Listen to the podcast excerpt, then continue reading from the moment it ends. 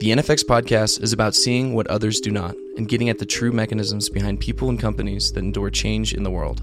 If you enjoyed this episode, let us know by leaving a rating and review and by sharing with friends you think should listen. You can also discover more content like other episodes, transcripts, essays, and videos by following us on Twitter at NFX and visiting NFX.com. And now, on to the show.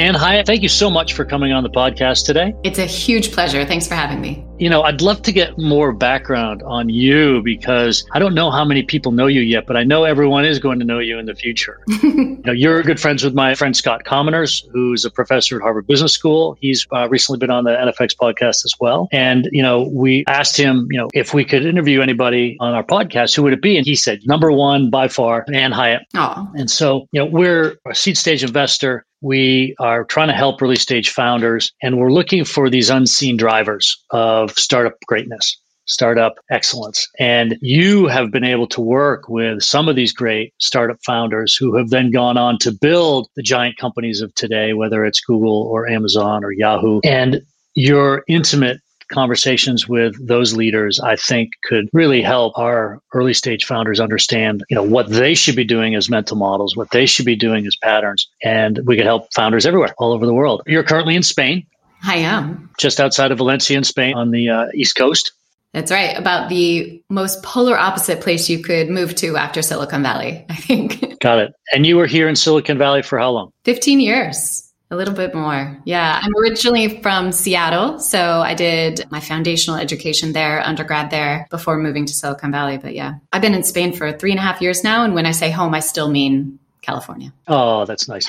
and so you were the right hand to Jeff Bezos at Amazon, Eric Schmidt when he was CEO in the early years of Google, and then Marissa Mayer at Yahoo. I mean, who came first? How did you get into this? You, you graduate University of Washington in 2002 or three. Yeah. Well, how did this all come about? Very unintentionally. I would love to say it was a master plan of mine to take over the world, but no, it just sort of evolved step by step, a lot of luck and a lot of hard work and long nights. It was very unexpected. Like I say, I went to University of Washington as undergrad, like you said, and I graduated in 2002. And it turns out that the dot com bust of the early 2000s was the best thing that ever happened to me because while I, my family moved to Redmond, Washington in 1985, we were a military family for the first part of my early life. But then my dad got a job in Seattle and they didn't want to live in the big city. Uh, but my parents are both from Idaho, born and raised on farms. And so Seattle to them seemed like an intimidating place and they didn't want to raise their family in city. So they moved to Redmond where they could get a big plot of land and our neighbors had horses and my mom planted an enormous garden, but they didn't expect that just literally less than five minutes from our front door, that house that they still live in today, would be Microsoft headquarters and they would start this personal computing revolution. And that changed the course of my life, that single decision of theirs. My very first job at 16 was working at a startup before I think technically that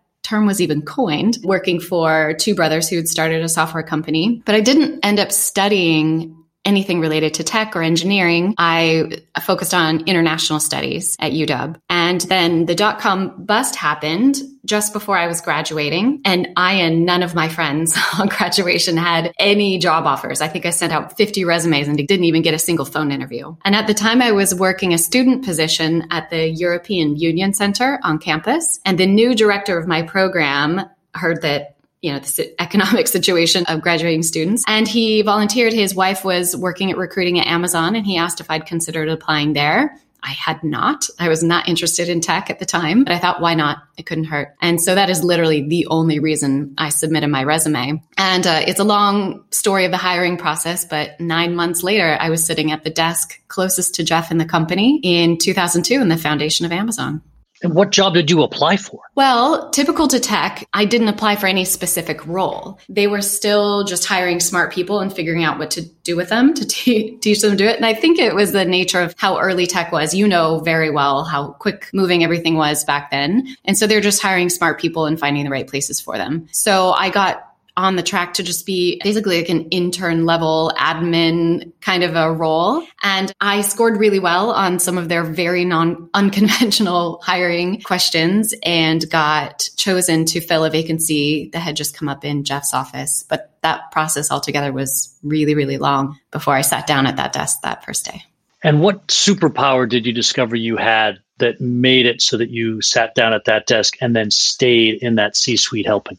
If I had to guess, I really wish I had asked Jeff why he took a chance on hiring me. But knowing him as well as I do now, I think it was two things. One was he only asked me two interview questions. Now, this was after 20 other people had fully vetted me, but he only asked me two. And one was a brain teaser. And the second was my motivations for why I wanted to work there. And I think in those answers, the way I answered the brain teaser really showed him that I could break down a very complex problem into manageable steps and I wouldn't lose momentum along the way to getting a result. Probably another thing was I was not starstruck by him. He had been Time Magazine's Person of the Year in 1999, and Seattle's kind of a small, big city. So he was on the cover of every newspaper pretty much every day. He was a known celebrity figure. And I talked to him in that interview just like a normal person. I pushed back on some of his ideas, asked clarifying questions. And as a 20 year old, I think one is an unusual experience probably for anyone he interviews, but two, for someone so young to be unintimidated by him was exactly what he was looking for. And I demonstrated an extreme enthusiasm for what they were doing. I had, over the long course of interviewing for that job, really changed my tune and felt like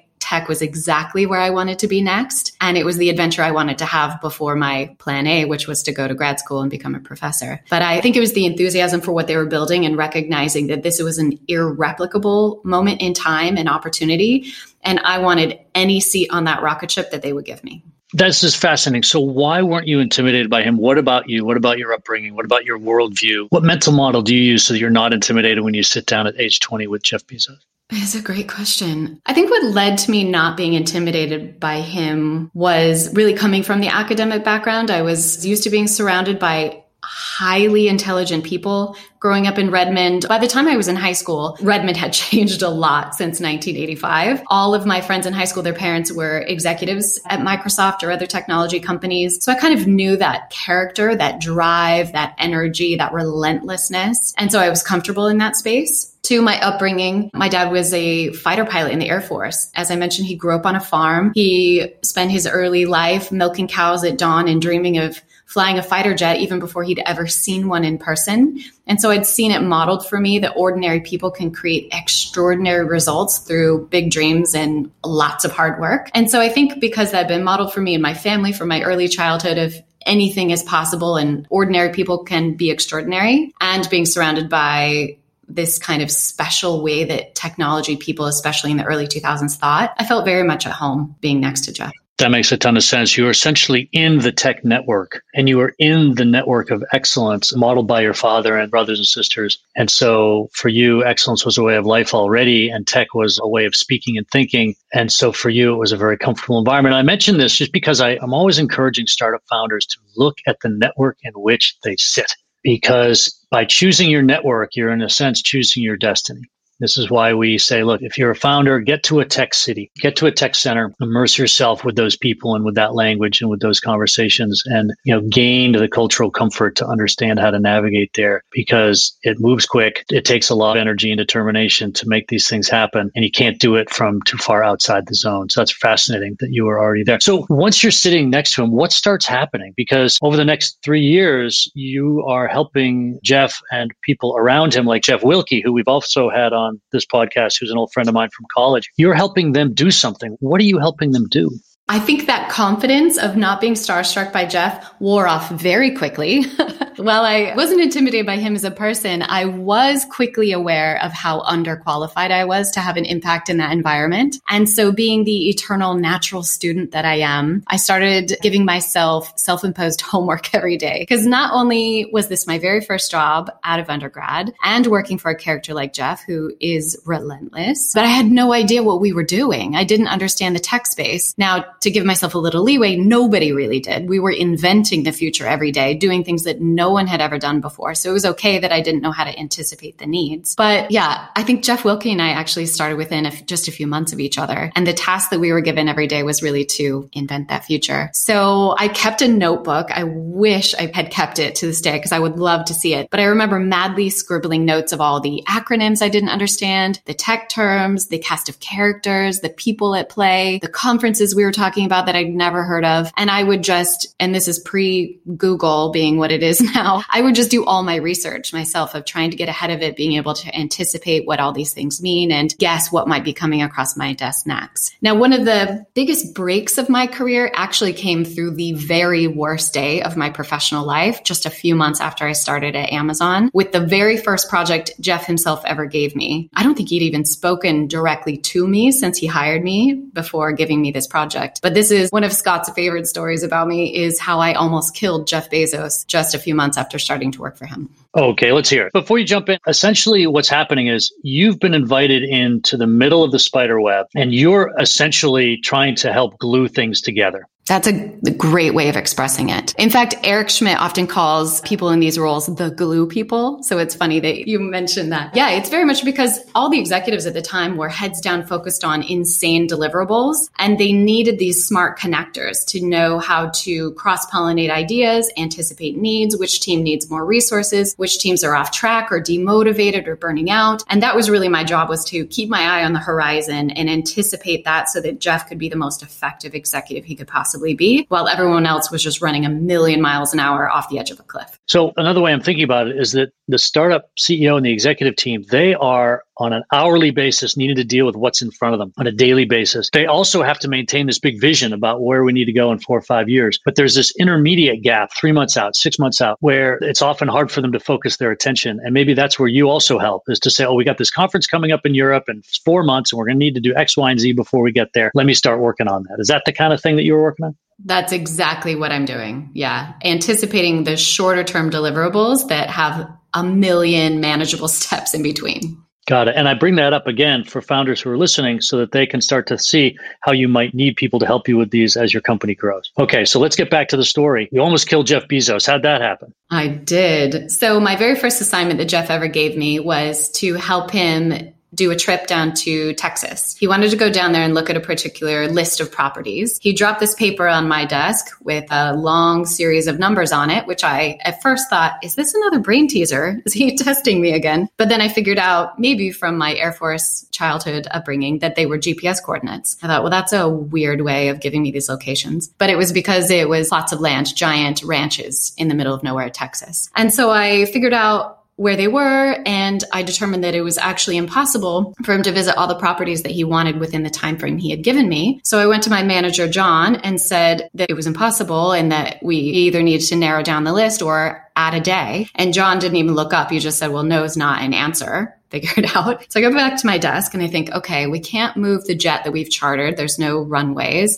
It's too far to drive. How do I get between that? And so I thought, okay, a helicopter. Now I'm 20 years old. I've never hired a helicopter. I don't have a Rolodex that resembles anything like a helicopter. But I give that idea to John and he says, good, go do that with no instruction. So I figure out how to hire my very first helicopter. I did it through the charter company, did all the security vettings, and off he went on that first trip. He came back so excited, like a kid on Christmas morning. And I and nobody in fact, knew what he was doing in Texas yet. So then he was very, very excited about the properties he'd seen and he wanted to go back. He'd narrowed it down to two favorites and he was going to decide which one to buy. So I think at this point, great. I have a helicopter guy. I know how to put this together. I'm no longer intimidated by a trip to Texas. And off he went. And early one morning, I was in the office hours before anyone else doing my self imposed homework. And I got a call on my desk phone and it was the charter pilots. And they said, Ann, I don't want to alarm you, which of course instantly alarmed me. But they said, We've heard an emergency beacon go off and there's been a helicopter crash. Whoa.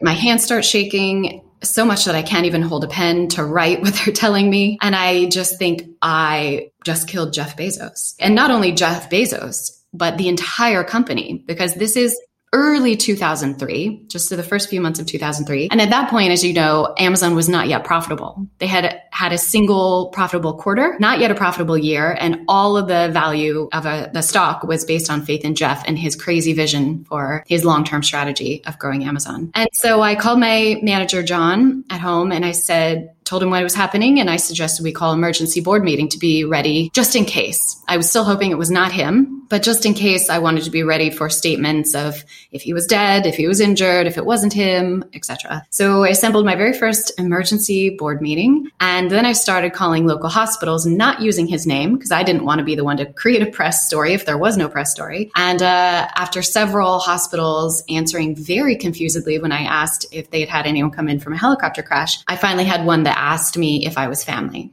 So I found him. It was him he did crash in the helicopter that I had hired for him. But as you all know, that story uh, didn't end there, and neither did my career because he was fine. He, I have a feeling he probably enjoys telling this story because he is a superhero. He single handedly got out of a helicopter, saved all three people inside, climbed to the hill next to where they had crashed, and called using the satellite phone I had insisted he take. And he used his real name, which is the only reason I can tell this story today was because many months later, almost a year later, a journalist was researching the private space tourism space race, which was then the X Prize, and figured out that Jeff was in Texas buying property for the rocket testing facility that he's now using for Blue Origin, from which he's about to blast himself off into space in just a few days. So I feel like this is a full circle moment.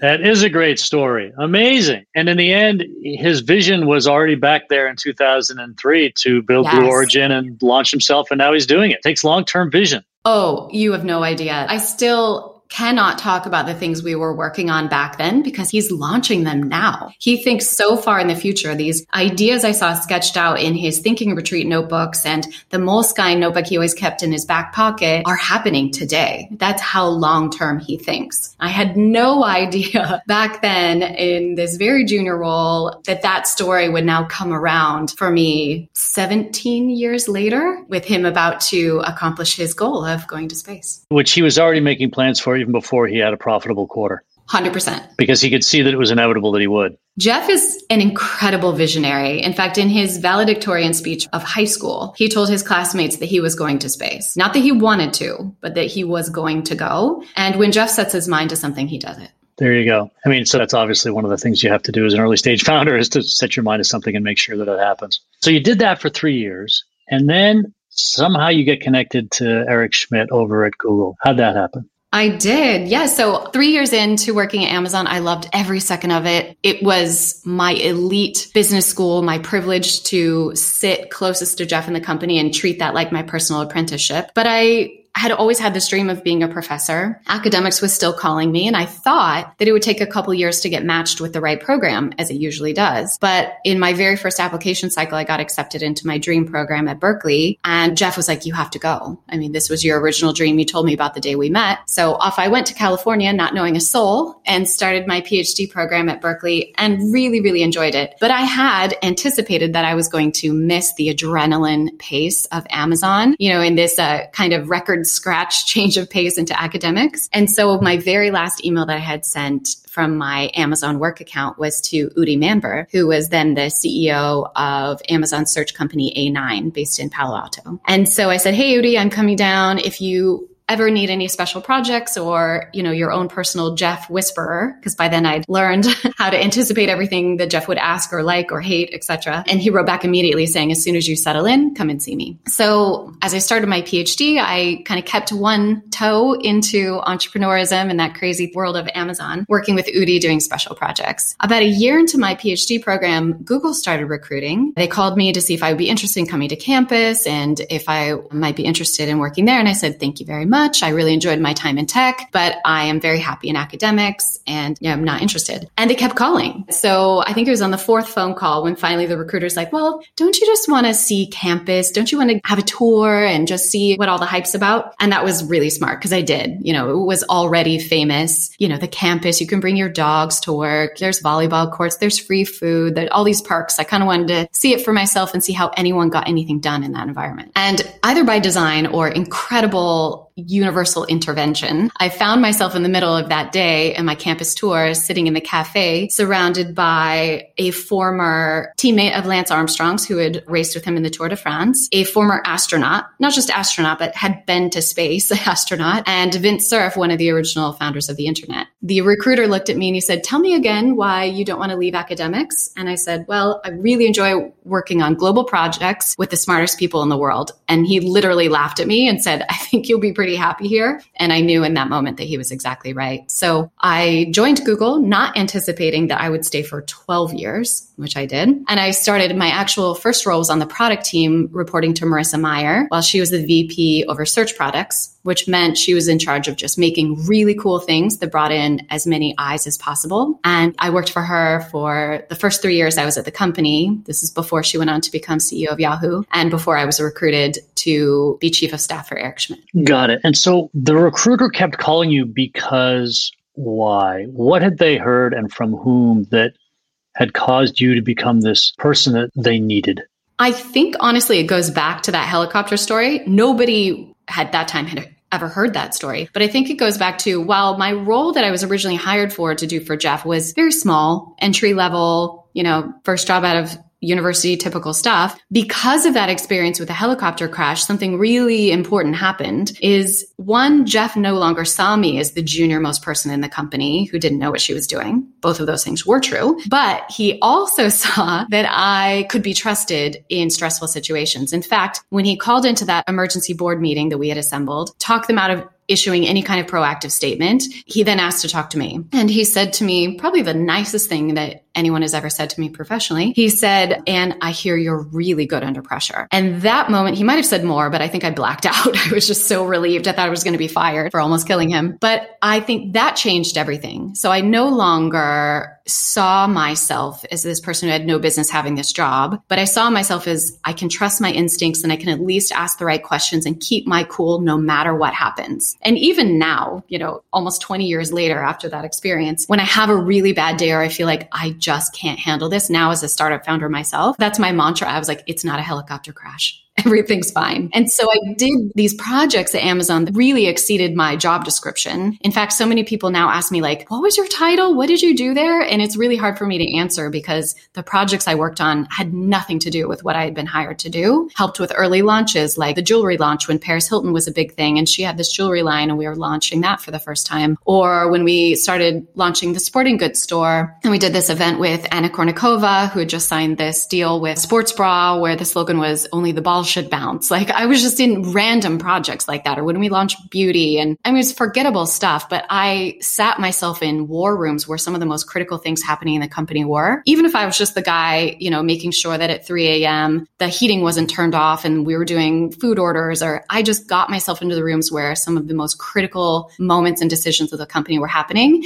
and absorbing that through osmosis. So then I could then represent that and eventually at Google run those rooms myself. Got it. So detail orientation, anticipation, and then calm under pressure. Yeah. Where these sort of personal attributes that you developed in yourself, despite the fact that your palms were sweaty and still are today when you tell these stories, despite the fact that you're feeling fear, your courage and your clear headedness would overcome that. It's not that you didn't have fear. It wasn't that there wasn't a nervous situation. It's just that you overcame that. And in doing so, became incredibly valuable to the most powerful people running tech. That's a great indication to so many people who could be in startups and helping startups, even if they're not founders, to actually make these things grow. It's a wonderful perspective. Okay, so you're now over at Google. It's an incredible campus surrounded by top people and you finish your PhD at Berkeley and No, I'm a PhD dropout like many Googlers. Got it. They recruited me mid-program. I fully intended to go back. In fact, I promised my dad I would and he still asked me about it today. But no, I'm a dropout. Got it. Okay. And so then you start going in and you start jumping up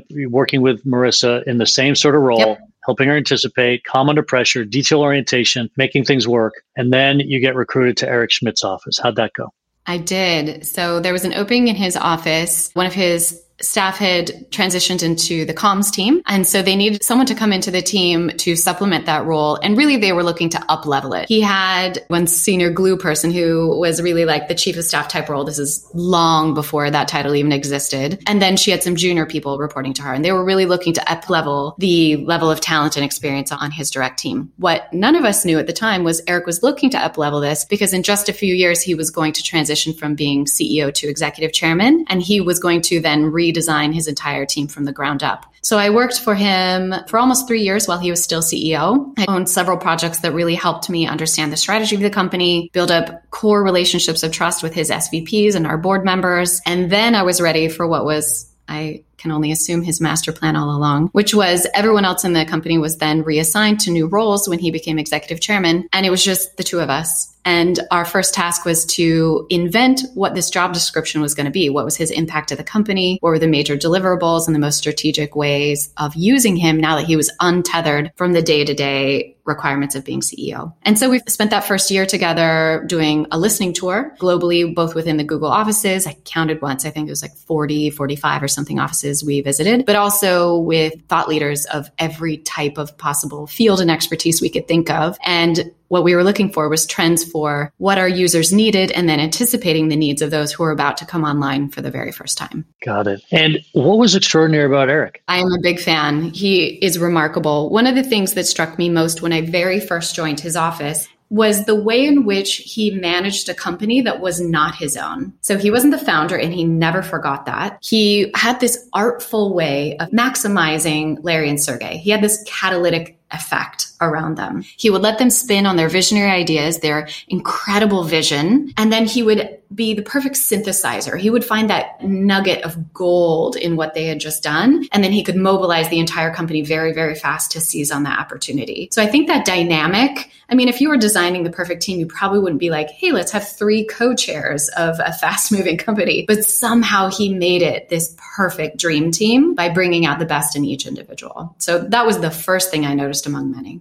Got it. So he has a lot of empathy for Larry and Sergey. He has a lot of knowledge about how things actually get done operationally. And then he would distill something down, make it actionable, and then give it to the rest of the team. And the company could move forward that way.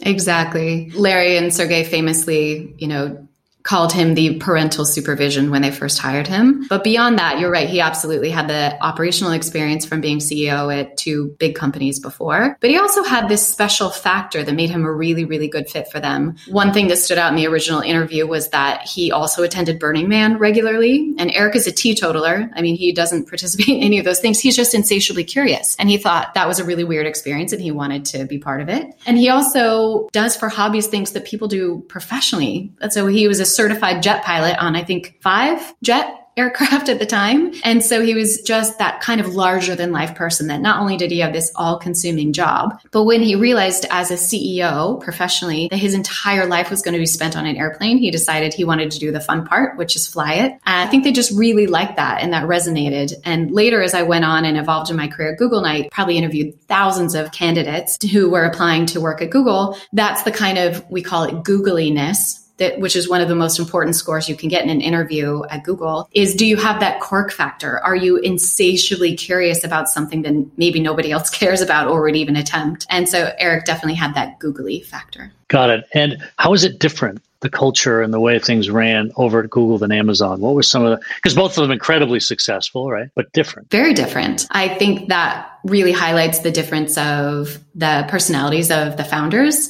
while I admire so much, and I also don't want this any of this to be interpreted while I'm a huge fan of both companies and all these executives I'm talking about, I don't want it to be misinterpreted as hero worship either, because I probably better than anyone also know their flaws and the downsides of them. And I know better than to say that they are perfect or pretend that they are. And it's interesting because they also had another common denominator, which was John Doerr was an early investor and board member at both companies. So John and I saw each other once a quarter for like 17 years straight. And John was really influential in building some of those core practices that were pervasive at both companies. The OKR system, chief among them, where that's the goal setting system for keeping us, you know, as Jeff would put it, still in day one and disrupting yourself and to make sure that we were really insatiably hmm, and willing to kill our own projects for the better good of the development of our projects. And so while the OKR system and the a board member was similar and kind of the pace and energy of the companies were very, very similar. The personalities of the founders really do come through in the working environment. And I think Jeff's core leadership principles, which he developed that first year I was at the company, originally there were only 10. Now I think there's 16 as of two weeks ago. That is very pervasive in how things get done at Amazon. It's part of the dialogue. I think I still have those original 10 memorized, I mean, not because anyone asked me to memorize them, but because it was recited in every single meeting. We would go back to those foundational values. And so when you have cultures that are so pervasive of Google being very quirky and weird and approaching things from unconventional ways and Jeff's methodology so ingrained in each employee's brain that it just takes on a different character, even though they're both remarkably similar in terms of audacious goal setting and impact. The approach can be different. You're listening to the NFX podcast. If you're enjoying this episode, feel free to rate and review our channel and share this conversation with someone you think would benefit from these insights. Follow us on social at NFX and visit NFX.com for more content. And now, back to the show.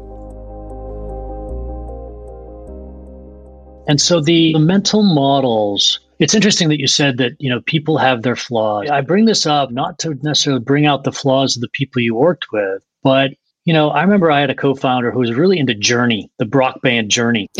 and he would play Journey music and he would talk about the 80s and how great it was. And the teams kind of made fun of him for that, but they actually loved him for that and it made him more human. So it was sort of a flaw that ended up becoming this really great rallying cry. Could you talk about that for a second? Because I think a lot of founders feel as if they're not worthy or they're flawed or they're worried about their flaws. How would these great people that have been so successful work on their flaws? How do they accept their own flaws? How do the people around them accept their own flaws? I think that's something that I love most about tech is that your quirk factor, what makes you different, not only qualifies you to be in the room, but makes you worthy of a seat at the table because you offer a unique perspective. And the execs I've worked with both directly for and those who have been the cast of characters that circled around them, I think that is a common character. Is they're the ones who embrace their differences and their different approaches and they're comfortable in that skin. Now to say that they always were, I definitely saw the journeys of them getting comfortable with that. But probably the question I'm asked the most is what are the commonalities between these highly successful now celebrity CEOs I work for? And I think my answers sometimes surprise people because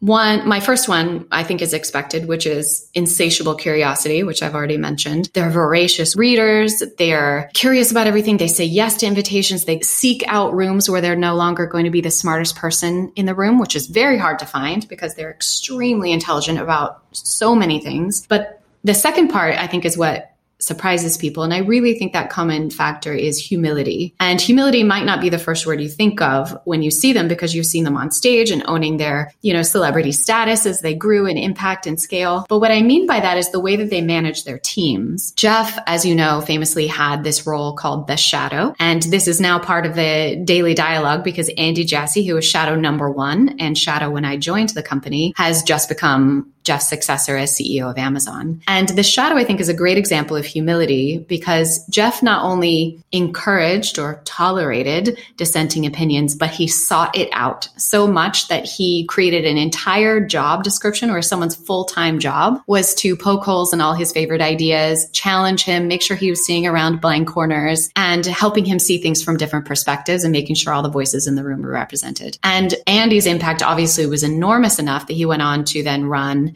AWS, multi billion dollar subsidiary company, and now to become the successor. And similarly, Eric was the same. He had this terrifying habit of calling on the quietest person in the room and it really scared me at first because I wasn't expecting it. I would be in the room for some other purpose, and then he would call on me at the end for summary remarks, often because I was the non expert in the room and I maybe would ask a question someone else wouldn't or clar- ask for a clarification on a particular term or strategy that would help the experts in the room hone in on a core part of their solution that hadn't been fully fleshed out. And so I think them inviting these different voices and not tolerating other people not challenging their ideas or coming at it from a different perspective, that really pushed them to be the innovative thinkers that they are. Such high confidence that they're seeking dissension to test their own ideas to make sure that they're right. Yeah. When I look at the CEOs who've had some very public downfalls recently, I think that is an interesting common denominator is their senior execs weren't keeping them to account. And I think it kind of became status quo for all their ideas to be good and all their jokes are funny. And that is the sign of a sinking ship, I think.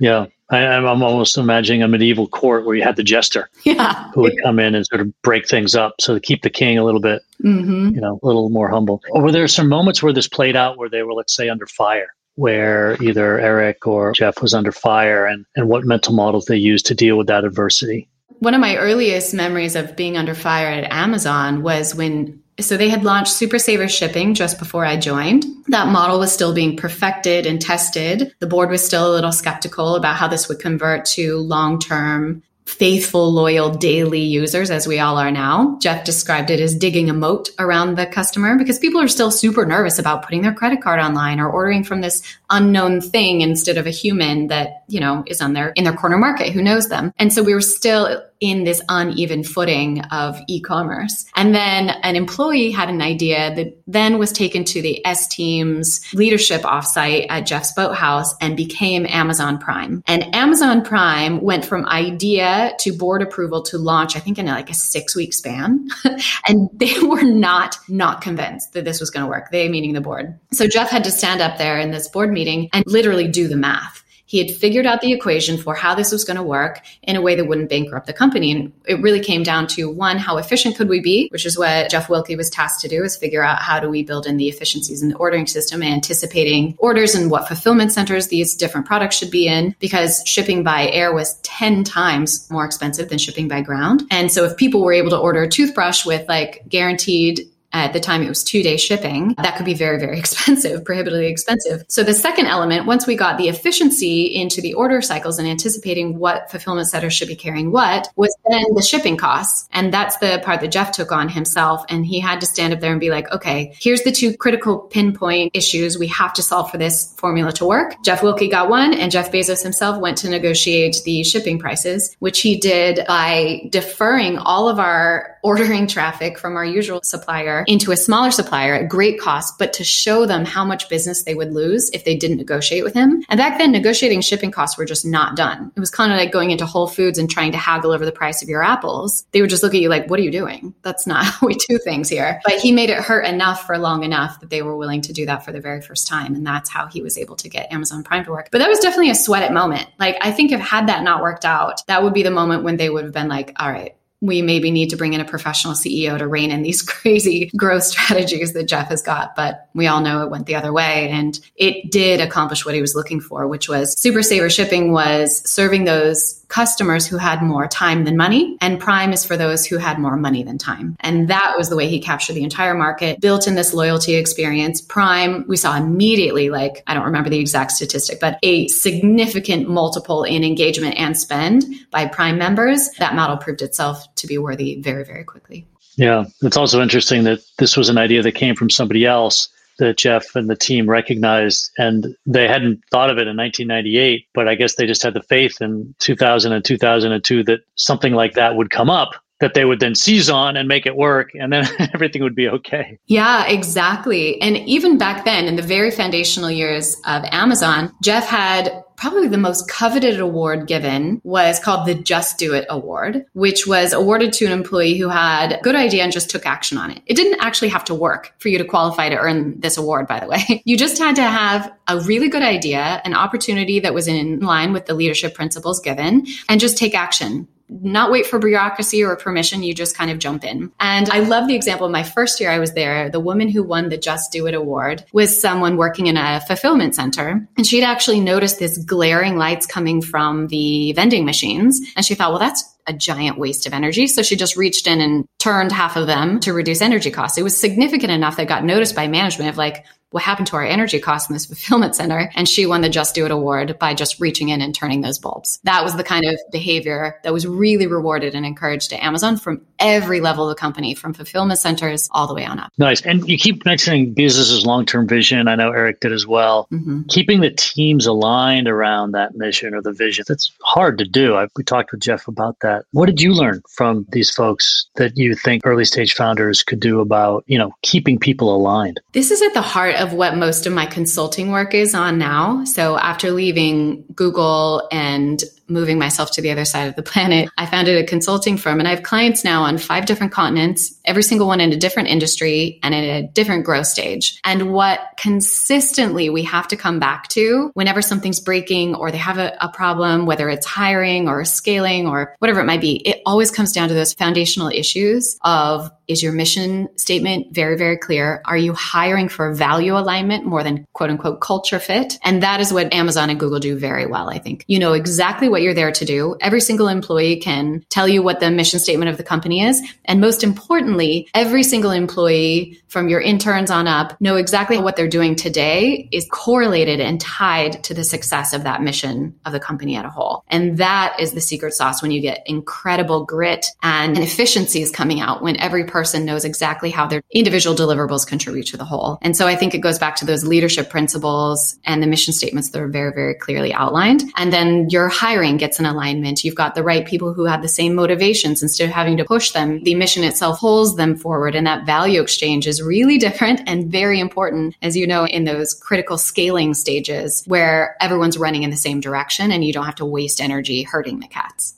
Yeah, we always hear about culture and values alignment and all that. And what you're saying is, you know, what we heard from Jeff as well is that it really does work and it really does make a difference. And you do need to spend time on it. And if you see it diverging from what you want it to be, you need to stop it right then, every day, 10 times a day with different people to get it back to where it's all aligned. Is that how you experienced it?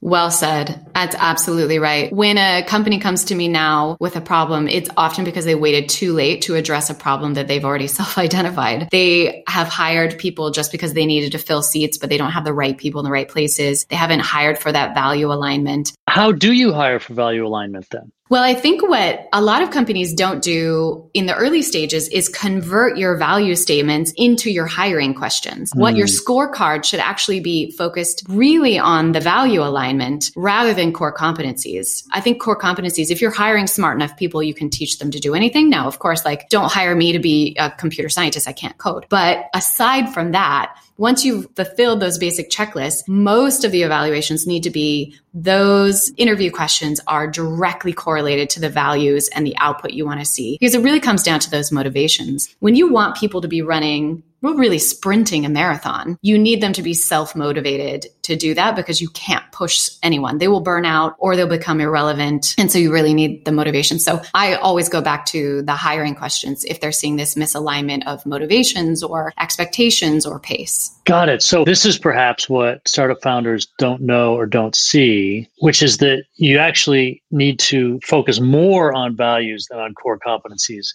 yeah. And if you want to build a really important company. 100%. And I don't think most people would believe that. Like, we got to get this thing done. We need someone to do this thing. They're so focused on the doing mm-hmm. rather than the being, rather than the who that somebody is. Oh, I couldn't agree more, James. I think that's such an important point. A lot of people, when they're sketching out their business plan or their strategy, focus on the what and the how. But for me, it's 100% about the who. Who are we serving and who is going to get us there? And the who, I've seen a lot of like really, really good ideas fail, like go down in flames because they didn't hire the right people who were aligned on their single mission. And I've also seen some mediocre ideas take the world by storm because they had the right level of talent talent who are all running in the same direction. If I had to bet on one of those three, it would be on the who. Yeah, well, we heard the same thing from Jeff that the recruiters and the team at Amazon was relentless in trying to recruit him. And then the same thing happened with the Google recruiter that they knew you were the right person for that role. Yeah and they weren't going to let you go. And I think that both those companies have become trillion dollar companies focusing in on the who, not on the what. And I don't think most founders think that way. And I think that's a big aha for a lot of people to hear that from you. Now, you've gone on to write a book called Bet on Yourself.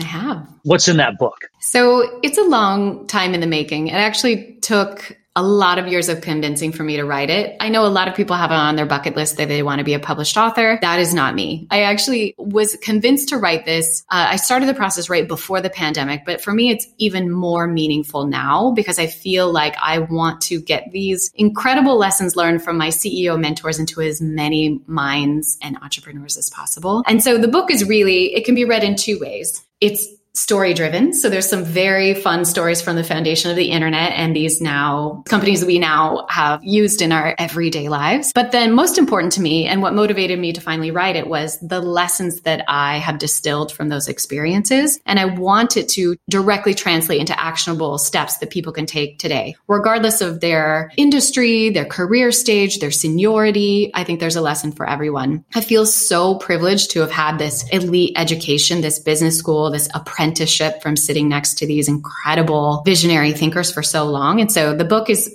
my attempt to bring these best practices from these superstar performers for us normal people. I think when other people look at Jeff Bezos and Eric Schmidt or Google and Amazon, they kind of self opt out because they think it would only work for him or it would only work there. But I saw them before they are who they, who they are now. I saw them in those messy middle stages. I saw them figuring out their leadership voice and I can now translate those best practices for really any career stage or any person of ambition. The ambition I think you have to have yourself. I can't give you that. You can lead a horse to water, but you can't make a drink, right? I can't make you thirsty for this. But if you've got that thirst, I want to give you every possible advantage to being successful that I can. And I think in post pandemic, that's especially important because we're seeing this need in our communities for these traditional businesses needing to pivot, for people providing for their families, careers disrupted, I want to help give this playbook of best practices. Fantastic. And so that's going to be a combination of stories, mental models, some two by two matrices, I hope, yeah. And I wrote it with three kind of career stages particularly in mind. One is those who are coming out, as did I, graduating after a major economic event. So mine was after the dot com bust. I saw that. Then I saw the pivots of two, 2008 economic crisis while I was working for Eric. And now myself as a founder, not knowing that I founded my own consultancy company just months before the pandemic hit. I want to help people through those pivot moments when their original plan A is no longer available. The second person I'm thinking about is that ambitious person who wants to be recognized recognized as a leader who's looking to level up and own that big client account or the big project launch. And you're trying to teach people to see you and your capabilities in a different light and knowing when to raise your hand and how to create those opportunities for yourself. And then third are for my fellow entrepreneurs who are out there in the trenches every day and really having to pivot fast, hire well, and they don't have time to reinvent the wheel. And I want to give that wheel. Got it. And why the title Bet on Yourself?